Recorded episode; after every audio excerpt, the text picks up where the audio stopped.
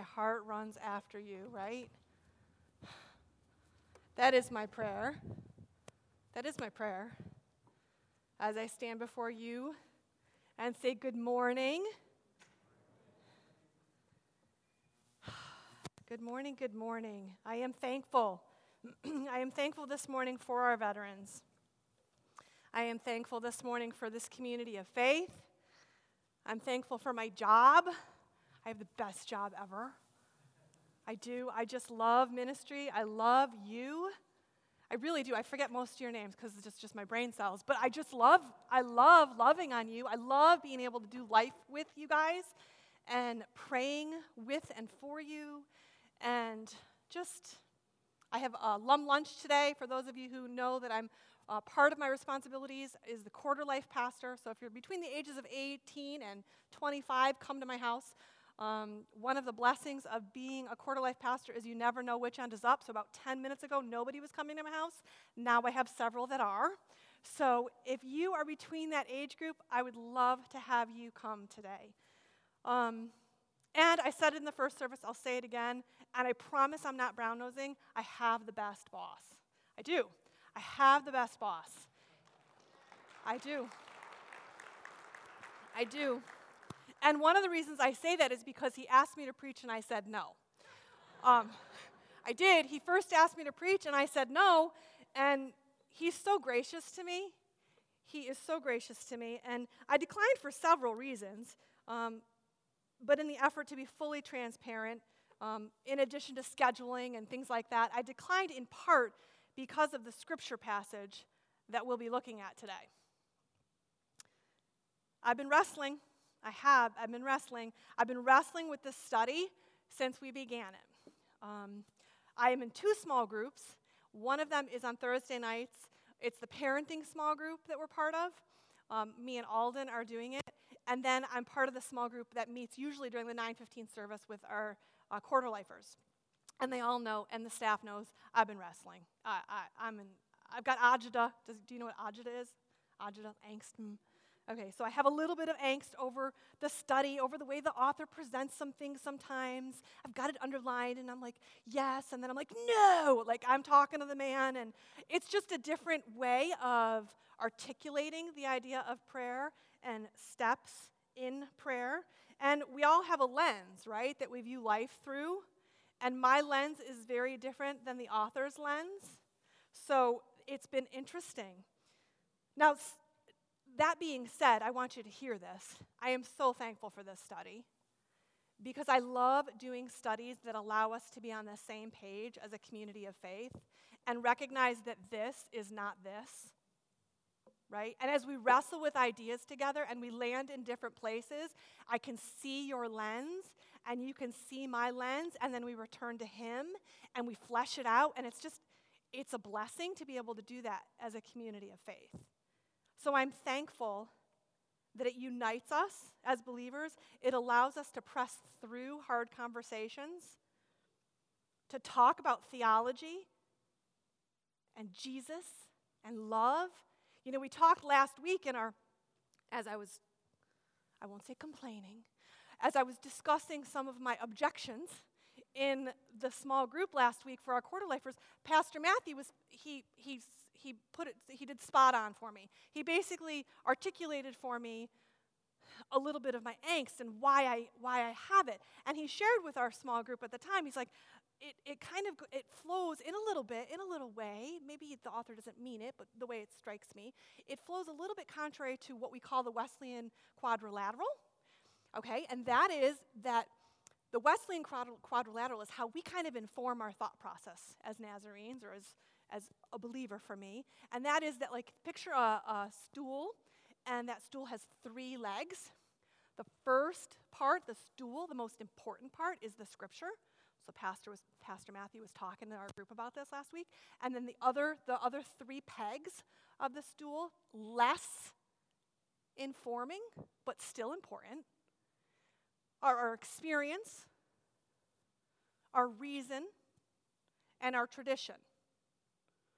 So, what I find sometimes for me, it's just the lens that I hear this author through, is that experience is the seat that he's viewing things through. So I've wrestled. I've really wrestled with it. And, and then I turn and I wrestle with the scripture.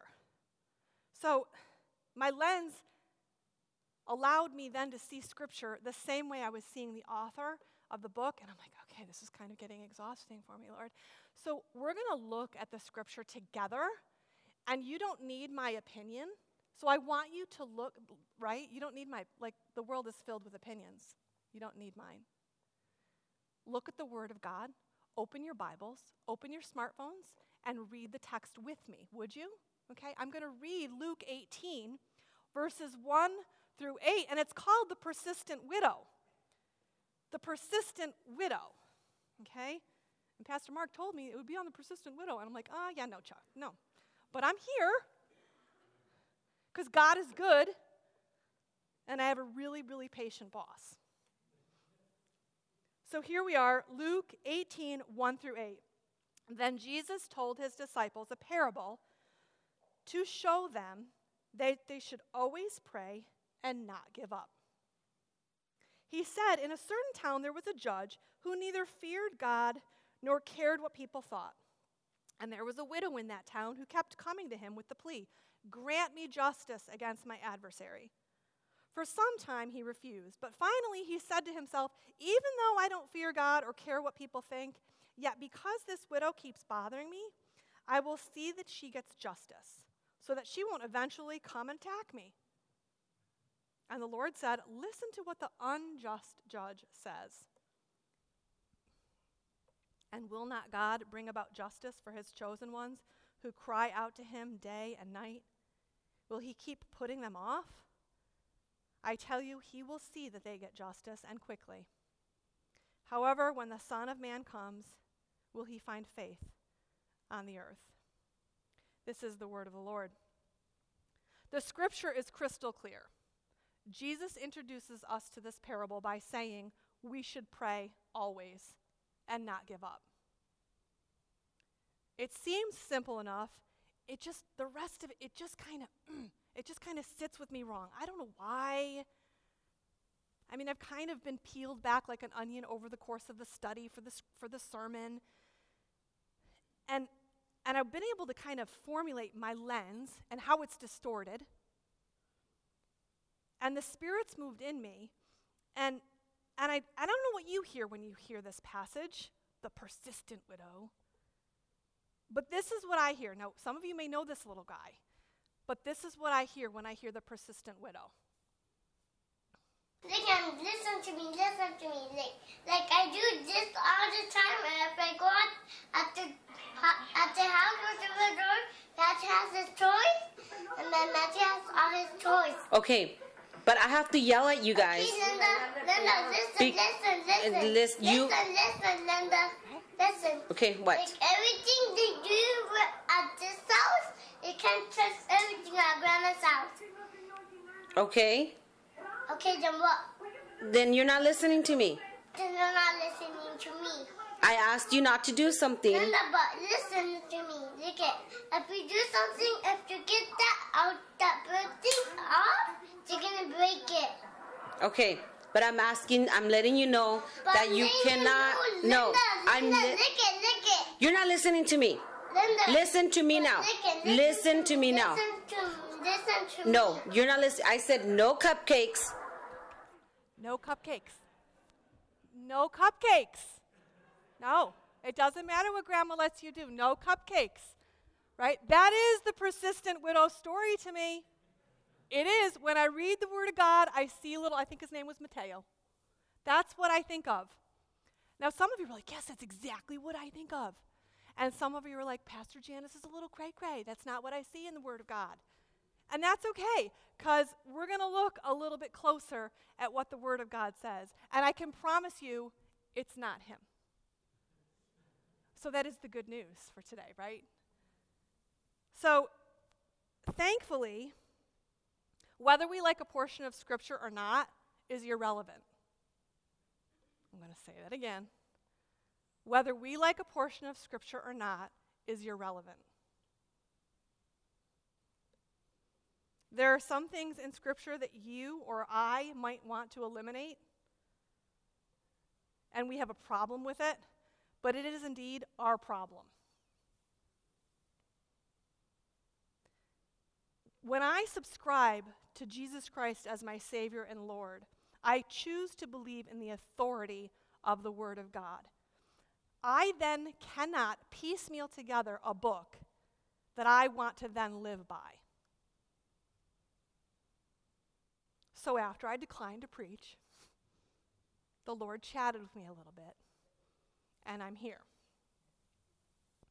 So, what do we do? What do we do when Scripture seems to say something contrary to how we understand things to be and how we understand who God is? Well, the first thing we do is pray. We pray. I've prayed that the Lord open my eyes to a clearer understanding of the text. And what I, the shift that happened, one of the shifts that happened for me, was that I felt like I had an instance where I was interacting with somebody and we had a disagreement. Now, I'm not talking about a Facebook disagreement. I'm not, that's, no, toxic, no. I'm not talking about that. I'm not talking about where you like have a fundamental opposing viewpoint on policy or doctrine or anything. I'm not talking about that. I'm talking about when you walk away from a situation, and not in a condescending way, but when you walk away from the situation and we're like, oh, they, they really have no idea like what I meant. Like there was there was a complete misunderstanding, like a disconnect there. And it's not because they're like, it's not like a stupidity thing. Like I, I use that word carefully. It's not like, and I purposely I'm not using ignorance it's not like a, but it's this naivety.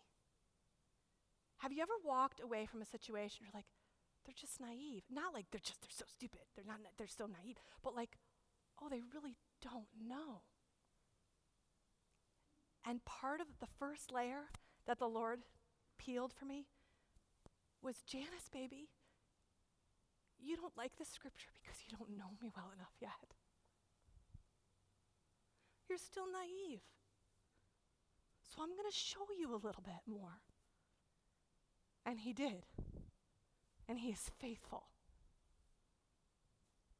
So the Lord let me see who he is. And he let me see again who I am. So, who is he?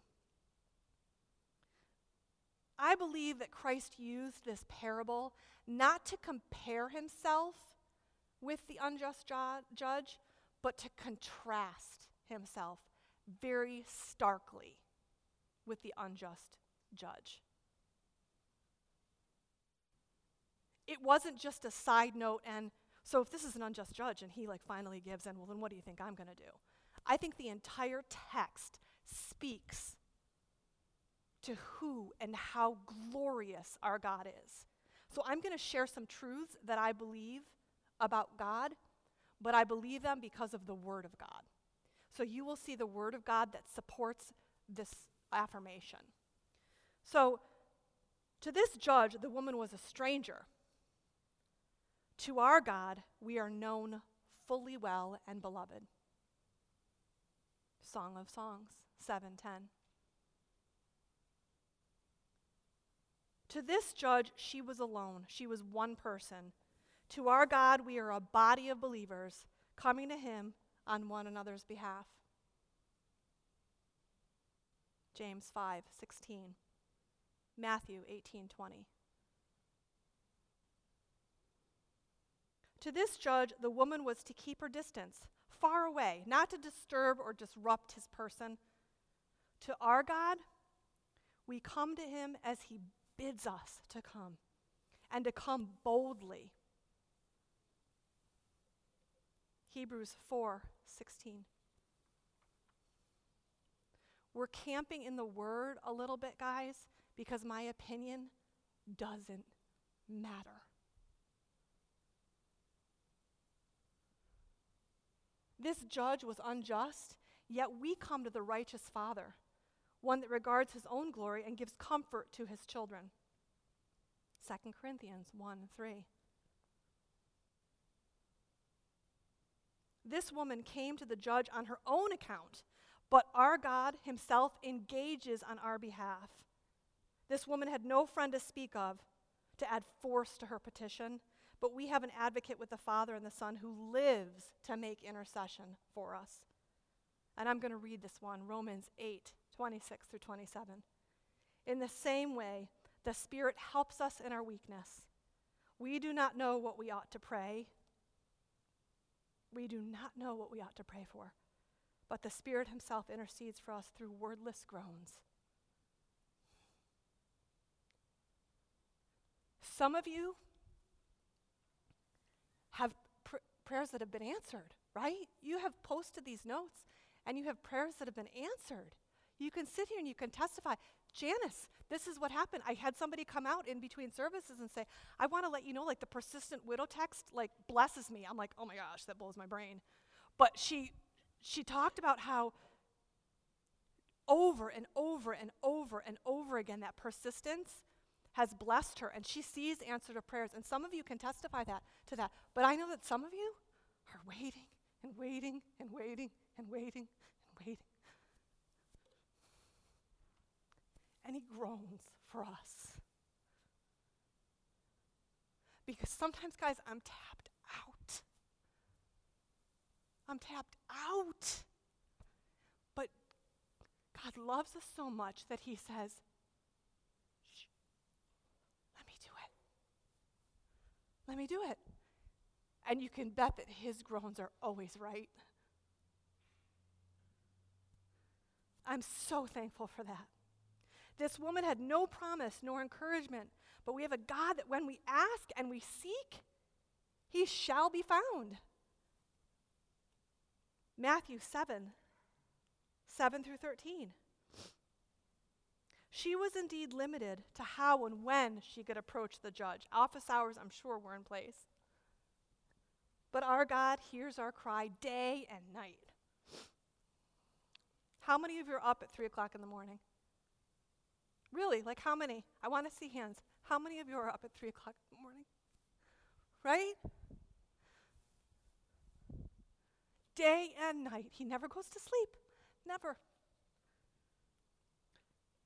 He bids us to come, saying that the prayer of the upright is his delight. So James 5:16 and Psalm 147:11 delight not just tolerates. You know, clearly the unjust judge was, okay. I mean, he said it's like so that she wouldn't attack him, right? But God delights in us. So, who is God? Who is this God within the scriptures?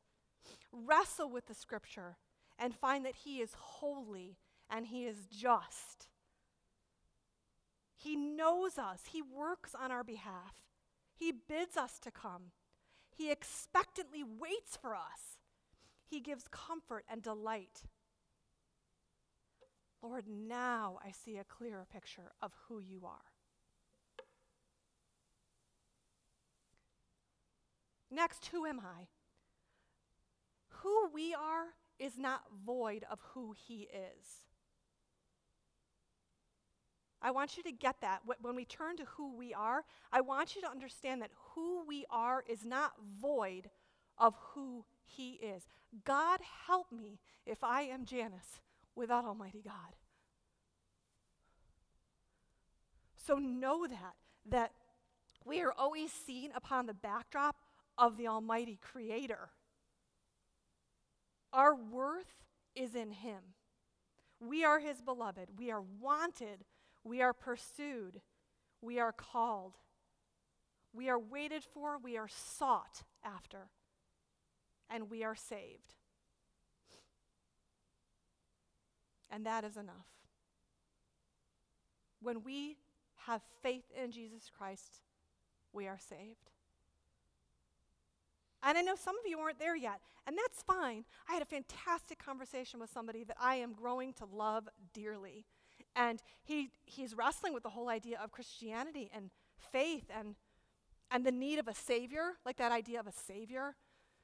Um, and, I, and my response, one of my responses was, You show me a world that isn't broken, and I'll show you a world that doesn't need a savior. We are saved. And that is a blessing. So, the persistence, what I've been seeing is that the persistence isn't what determines our Heavenly Father's response. I don't believe that that's what this scripture testifies to. Our Father's response is His alone and how He deems fit. And He often hears how I disagree. But He sees fit. And He is good. And when I look at it through the lens of truth, when I take off my cranky pants and I say, Lord, show me, and I trust that He is God he is good. He is good to me, and He is good at being God, then I see a much clearer picture.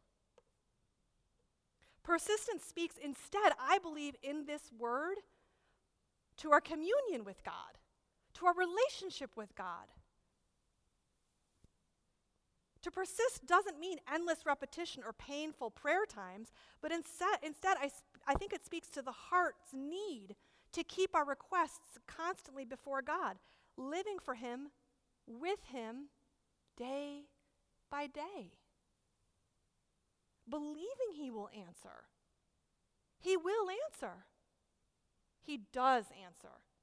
Have you had a prayer answered? Any prayer, maybe not this one, any prayer, raise your hand prayers answered? He's a prayer answering God. He is. I'm so thankful he doesn't have my brain. he knows better. He really does. And that's what I contend with when I when I look at a scripture that doesn't set well with me. We live by faith, and according to the last verse in this text that I read, that faith will not be found by many, or in many when Christ returns. It's valuable to understand these things when we view Scripture and when we wrestle.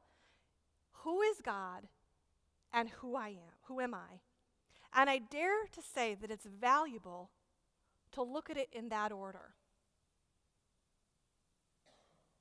I would not encourage you to look at a text or a situation asking first, Who am I? unless it automatically turns your view to God. Because for me, when I'm like, okay, Lord, what am I going to do? How is this affecting me? Where am I at with this? Instead of, holy God, you've got this. Where are you in this? It changes it changes your perspective. It changes your persistence. Right? It changes your petition. And it's important to remember to look at it from the lens of God first. Our persistent prayers are to be a response. Now, I found this quote from Eugene Peterson, and I appreciated it. He's a theologian, he's recently passed, author. Some of you may know The Message, the book The Message. Okay, it's a, it's a variation of a translation of Scripture, um, and he, he compiled that. Um, so he writes in a, different, in a different book that he authored. And I want you to hear this. I want you to sit with this a minute. I think I got it up on screen, right?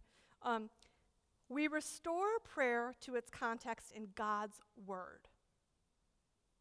Prayer is not something we think up to get God's attention or enlist His favor. Prayer is answering speech. The first word is God's word. Prayer is a human word and is never the first word, never the primary word, never the initiating and shaping word simply because we are never first, never primary. We do not honor prayer by treating it as something that it is not, even when that something is, as we suppose, sacred and exalted. What we do, in fact, is make prayer into a verbal idol. It then becomes a tool that works our diminishment and maybe our damnation. We so often find ourselves in situations in which everyone around is quite sure that prayer is, or at least should be, the first word. We must develop within ourselves the means for a full and continuous awareness of its secondary quality, its answering character. Otherwise, we drift unaware into verbal idolatry and its consequent, consequent diminishments. We require repeated and forceful reminders the first word is everywhere and always God's word to us, not ours to Him. I don't think that diminishes the idea of prayer or persistent prayer or bold prayers or long prayers or brave prayers. I don't think that diminishes it at all. I think that aligns with it. When we come into a persistent prayer awaiting the Lord, and it is then our response that He is the first word and the last. it, uh, it, it's almost like, oh, okay, okay, like this isn't dependent upon how many like times I burn the incense, or like you know whether or not I've said it the right way, or I just, you know what I mean? Like this isn't about me. This isn't about.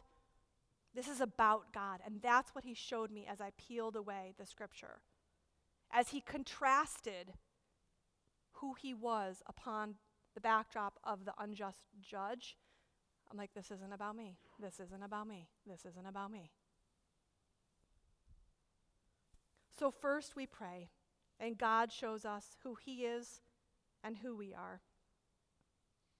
And then we see the application, but it's not void of the fact of knowing who God is and who we are. We can approach God boldly. We can approach Him with faith, knowing that He answers prayer. His love endures forever. Does it not? Now, some of you know me. Some of you know that I'm like I, am like a hopeful pessimist. So, like, I finished this sermon last time, and I'm like, oh my gosh, everybody looks so depressed. And I don't mean it like that. Like, I'm. I just know that some of you have been on your knees for years, and I want to speak to that a little bit. And I know some of you like have had answers and answers and answers. And that is a blessing. And I praise God for that. You know, when I was chatting with a lady outside in between services, and she was telling me, she's just like, my persistent prayers aren't about me. I'm like, right. She's like, they're not about me. They're about what's going on around me and who God is. I'm like, yes. Like I was so excited because like even though she came at it from like actually loving that portion of scripture, and I clearly didn't, like we ended up still seeing God and His sovereignty and His goodness and His love. So, prayer means that we first deal with God and then we deal with the world. Because otherwise, we'll experience the world as a problem and not a reality in which the Lord is working. Right? Like, if I put my foot out the door without talking to God first, like, Wegmans is really bad. right? it just is. Like, uh, because I, I was talking to somebody the other day. Again, I was like, I'm an emotional 10. I am an emotional walking 10. Like, if the grocery store clerk looks at me wrong, it will ruin my day. Like, you know, it, it just does. It just does. If I have a disagreement with my husband, maybe three days. Like, I am just, everything is like, wow. Intense would be an appropriate term for me. You know, so if I don't, if I don't, if I'm not in communion with Jesus persistently, then like the clerk really upsets me. And I see it as a problem instead of the reality in which God is trying to work in my life and in his or hers. So persist in prayer. The Lord was clear in that. Persisting isn't something that comes naturally to us as contemporary Christians because I want my Big Mac and I want it like yesterday. The best app, I shared this with the first service too, the best app my daughter has, you know, the apps, some of you not techie, apps like you're on the phone and they're like little things that you can like get to a whole other world, is the one for Starbucks when she can order my drink ahead of time. Like she like orders it and I show up and it's there waiting for me. Like my pink drink. My pink drink. It's there. It's waiting for me. I don't even have to like wait in line. It's right on and it says Janice waiting for me. So that is my favorite app. Persisting in prayer does not come naturally. And I would venture a guess to think that some of you are as impatient as I am. I could be wrong. I know some of you are very patient. Pastor Mark. very patient. So persistence doesn't come naturally, it's something that we need to cultivate. But when we expect that the Lord will answer, the communion comes a little easier. It allows us to align our priorities. If it's always on our for, the forefront of our minds, it will continually rise to the top. Communion will be something that we enjoy, fellowship will be something we enjoy perpetually. It allows me to focus on what's important. And when we understand that He has the first word and the last word, it causes us to listen often.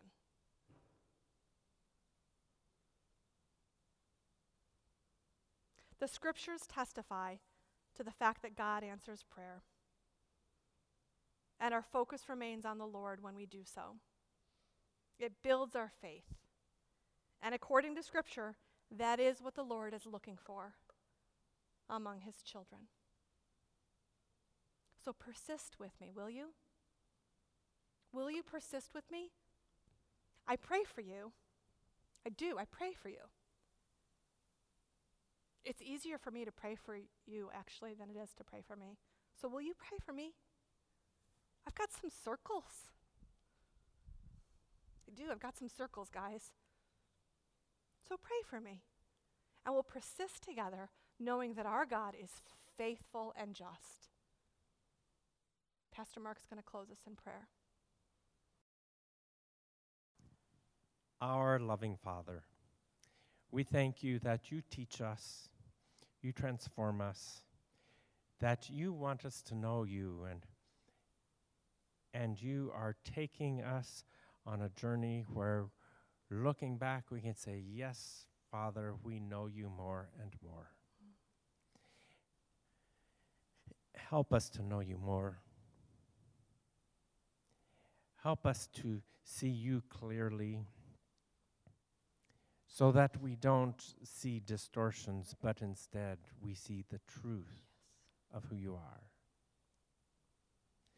Help us, Father, to trust in you, not trust in our own wits and strength and how we're going to fix everything, but help us to trust in you and to listen as you direct our lives so that it's your will that's being done, not our plans. Mm. Help us to be willing to surrender our plans to you. And help us, Father, to never give up on you. To always to always expect you, our loving Father, to love us with love that endures forever. So that when life is difficult and sometimes it's really hard, God.